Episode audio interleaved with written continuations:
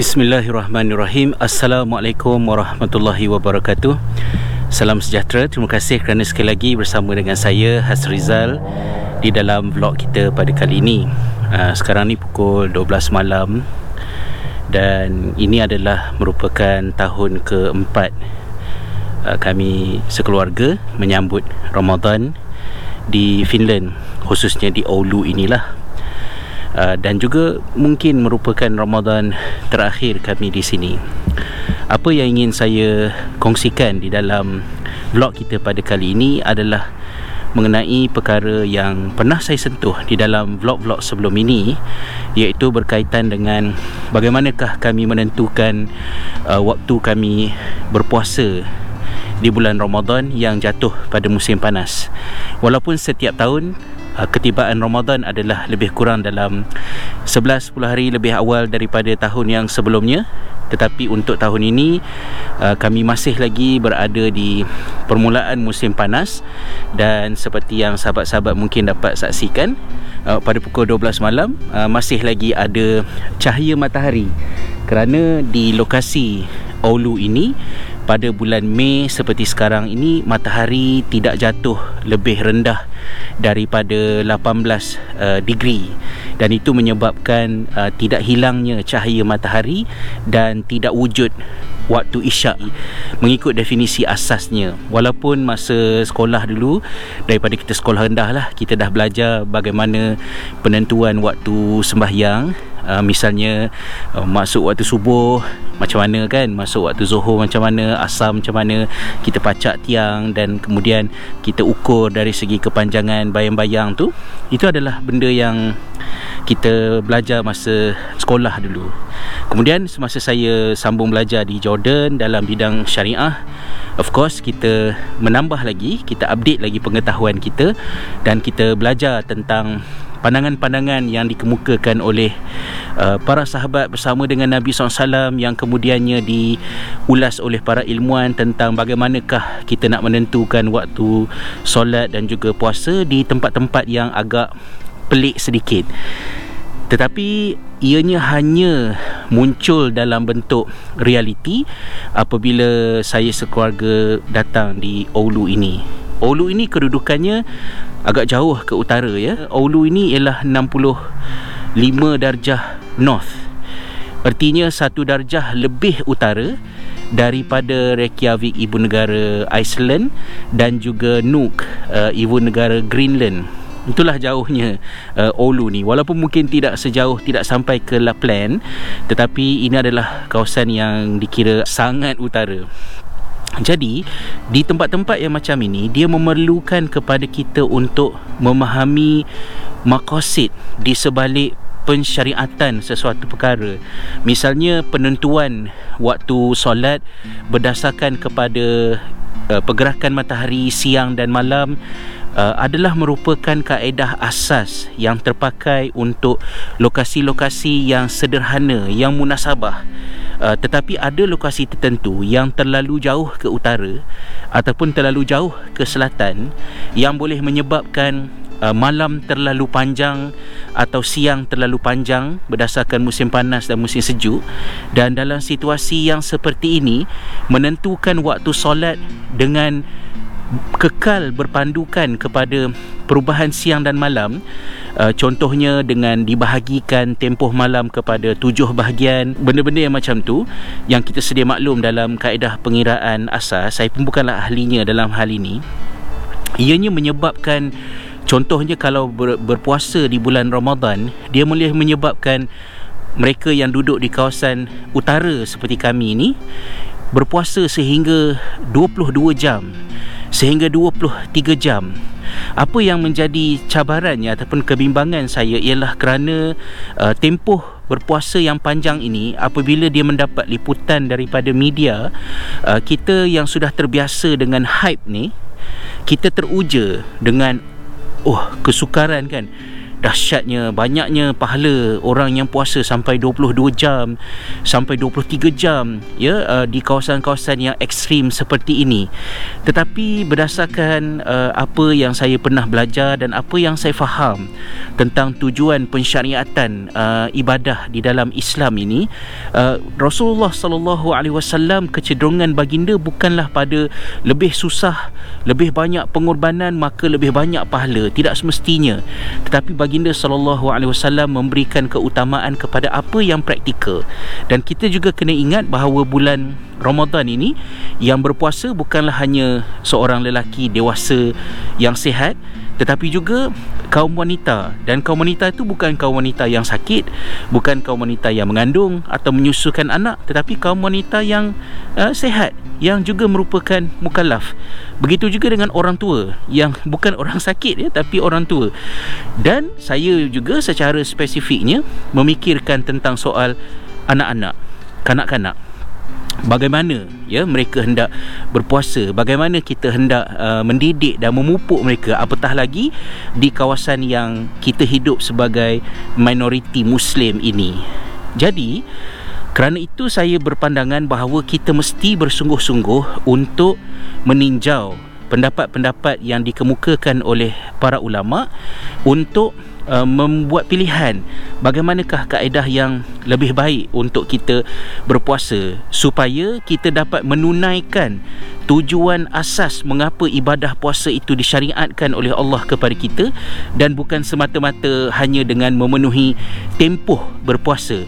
Sebab di bulan puasa juga kita kena berfungsi. Kita bekerja kita belajar uh, kita hidup macam biasa. Apatah lagi kalau saya fikirkan isteri saya yang bertugas sebagai frontliner dalam istilah yang dipakai uh, di musim COVID-19 ni uh, maknanya bertugas di Jabatan Perubatan Kecemasan.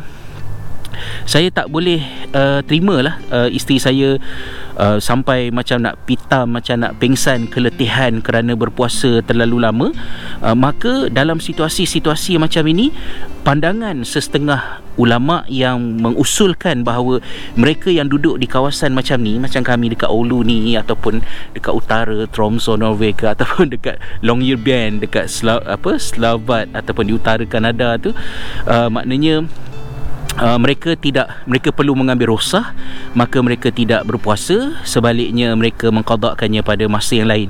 Uh, saya rasa ini merupakan pandangan yang uh, tidak tidak boleh dipakai kerana uh, ia menggambarkan seolah-olah uh, mereka yang mengamalkan fatwa ini berada di lokasi ini seketika sementara. Tetapi kita berfikir sebagai orang yang duduk di sini untuk tempoh masa yang panjang ataupun permanent ya penduduk tetap uh, rakyat di sini apatah lagi kalau kita fikirkan penduduk tempatan yang memeluk Islam.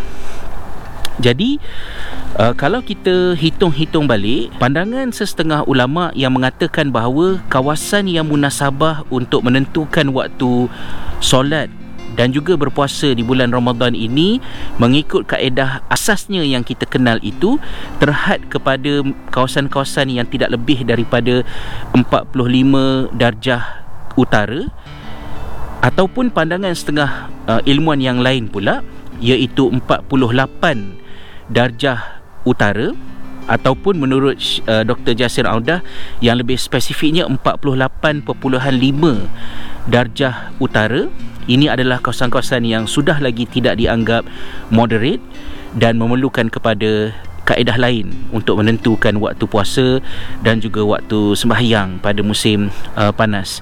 Kenapa 48.5 darjah? 48.5 darjah itu adalah lokasi-lokasi yang pada musim panas uh, mataharinya tenggelam tidak Uh, tidak rendah daripada 18 darjah daripada ufuk ya horizon dalam arti kata ini ini adalah kawasan-kawasan yang malam tidak gelap sepenuhnya dan tidak ada waktu isyak yang hakiki. Justru ini adalah kawasan-kawasan yang memerlukan kepada kaedah lain. So ada yang mencadangkan uh, ikut jadual waktu Mekah ada yang mencadangkan uh, ikut waktu bandar terdekat uh, yang ada jadual waktu solat hakiki. Ada juga yang mencadangkan agar menggunakan jadual hari tempatan yang masih ada jadual hakiki kalau di Oulu ini lebih kurangnya pada sekitar 8 hari bulan April so tarikh 8 April tu kita fix pakai untuk sepanjang musim panas sampailah dapat balik tarikh yang waktu solat hakiki tu dan ada juga cadangan-cadangan yang lain. Bagi kami yang berada di Oulu ini uh, tahun pertama uh, kami berpuasa mengikut uh, jadual waktu Mekah. Uh, begitu juga dengan tahun kedua. Manakala tahun ketiga pihak masjid menggunakan jadual waktu fix berdasarkan tarikh yang saya sebut tadi lah 8 April tu kalau tak salah saya tetapi pada tahun 2020 dengan dugaan ujian yang uh, menimpa kita pada masa ini penularan wabak COVID-19 ini maka uh, masjid ditutup kita tidak berterawih di masjid uh, kita berada di rumah masing-masing maka uh, saya memikirkan apakah jadual yang lebih baik yang patut saya ikut Uh, dan saya ucapkan terima kasih kepada jiran saya sahabat daripada Indonesia yang uh, memperkenalkan kepada saya uh, website uh, www.prayertimes.dk uh, yang diusahakan oleh sekumpulan ilmuan permastautian tetap yang berada di Norway yang membuat satu bentuk pengiraan alternatif. Uh, saya tidak mahu jelaskan di sini kerana saya tidak berkeahlian. Saya takut saya salah menerangkannya. Bagi mereka yang berminat untuk memahami bagaimanakah uh, kiraan itu dilakukan boleh masuk ke halaman web tersebut yang saya letakkan di bahagian uh, penerangan maklumat di bawah. Tetapi hasil daripada kalender tersebut maka dapatlah kami berpuasa uh, dan juga solat pada bulan uh, Ramadan ini. Dan mungkin juga selepas Ramadan kami akan terus menggunakan jadual yang mereka hasilkan dengan jadual yang munasabah. Maka misalnya sekarang ni kita start puasa lebih kurang dalam pukul uh, 5.20 pagi, 5.19, 5.20 pagi dan berbuka puasa adalah lebih kurang dalam pukul 7.50 ke pukul 8 lebih kurang macam tu lah. Isyak masuk lebih kurang pukul 9, 9 10 minit 9 suku begitu pada bulan ini dengan ujian yang sedia ada berkurung di rumah ni uh, saya dapati bahawa dengan penggunaan jadual ini dapatlah uh, diri saya dan juga anak-anak hidup dalam keadaan yang uh, lebih hidup dalam keadaan yang lebih tenteram dari segi penjagaan waktu tidur, waktu bangun, tenaga untuk berpuasa, mengerjakan solat tarawih dan juga fungsi-fungsi yang lain termasuklah pada hari ini ataupun semalam sebenarnya hari Kamis, hari pertama sekolah dibuka semula atas arahan daripada kerajaan Finland. So anak-anak uh, pergi ke sekolah dalam keadaan uh, berpuasa. Cuma satu yang kita nak tekankan ialah kita perlu mengurangkan uh, kecenderungan masyarakat untuk yang saya katakan hype tadi tu suka membanding-bandingkan siapa puasa paling panjang dan membuat tanggapan bahawa yang berpuasa paling panjang itulah merupakan yang lebih hebat dan lebih banyak pahalanya. Ataupun se- uh, sebagai satu hiburan entertainment saja suka tengok benda-benda yang pelik-pelik ni sedangkan uh, ia sesuatu yang tidak uh, menepati kehendak syarak. Uh, ketika Allah menjelaskan tentang persyariatan uh, ibadah puasa di bulan Ramadan ini Allah Taala juga ada sebut uh, di hujung itu pada ayat Uh, 185 surah Al-Baqarah kalau tak silap saya kata Allah SWT yuridullahu bikumul yusr wala yuridu bikumul usr. Ya Allah SWT mahukan kepada kamu itu kemudahan dan Allah tidak menginginkan untuk kamu kesusahan. Maka um, berpuasa dalam keadaan yang rumit dan susah itu bukan sesuatu yang uh, menjadi kebanggaan kita. Sebaliknya bila kesusahan timbul sehingga menjejaskan uh, fungsi harian kita maka kita kena jadikan itu sebagai something yang trigger kita untuk kita meninjau. Sebenarnya macam mana kan? Sebenarnya apakah cara yang lebih baik ataupun cara yang lebih betul untuk kita berpuasa di bulan di bulan Ramadan? Itulah lebih kurangnya. Minta maaf lah saya popek-popek panjang cakap.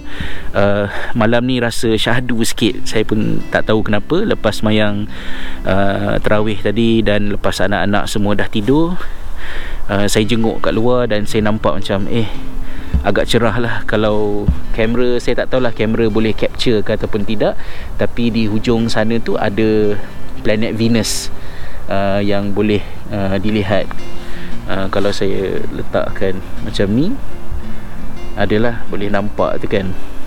Dan uh, berdasarkan aplikasi yang ada di telefon saya juga dia membantu untuk menunjukkan kepada uh, kepada saya uh, tentang bagaimanakah uh, di manakah uh, lokasi uh, matahari. Ya um, kalau dekat sini ni uh, di manakah matahari sedang berada dan bagaimanakah bentuk pergerakannya. Jadi itulah macam yang saya sebutkan tadi. Uh, semenjak lebih kurang daripada pertengahan April membawalah sampai ke bulan Julai Ogos awal September nanti matahari tidak akan tenggelam pada waktu malam uh, lebih rendah daripada 18 darjah daripada kawasan ufuk yang menyebabkan tidak ada waktu isyak. Uh, jadi inilah sedikit perkongsian saya. Kan, saya tidak tahu pada Ramadan akan datang ialah satunya ada nyawa lagi ke tidak kan. Kemudian yang keduanya kalau masih hidup lagi pun mungkin sudah tidak berada di Finland lagi uh, dan mungkin juga bukan tidak di Malaysia. Uh, apa yang pentingnya ialah pelajaran daripada uh, isu ini ialah uh, Islam itu adalah merupakan sebuah agama yang sangat uh, rasional. Islam adalah merupakan agama yang bukan datang untuk menyusahkan kita.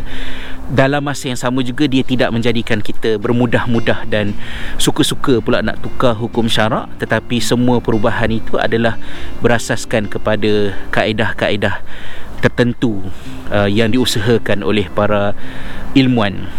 Jadi uh, penyudahnya saya ingin Uh, peringatkan diri saya dan juga sahabat-sahabat semua bahawa Allah SWT mensyariatkan ibadah puasa di bulan Ramadan ini uh, satunya adalah untuk uh, membuka ruang bagi kita meningkatkan uh, dampingan kita dengan Al-Quran Kemudian seperti yang disebutkan dalam surah Al-Baqarah ayat 183 itu bahawa Allah mensyariatkan ibadah puasa ke atas kita orang-orang yang beriman.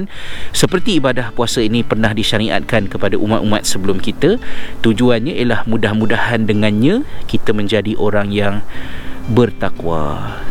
Itulah kot lebih kurangnya Terima kasih sekali lagi kerana sudi bersama dengan saya di dalam vlog kita pada kali ini. Semoga ada sebersedikit manfaatnya. Salam ukhuwah, salam persahabatan. Doakan kami sekeluarga dekat sini. Kami juga doakan saudara-saudari uh, di mana sahaja kalian berada semuanya mendapat uh, rahmat dan kebaikan daripada Allah SWT. Wallahu alam. Terima kasih. Assalamualaikum warahmatullahi wabarakatuh.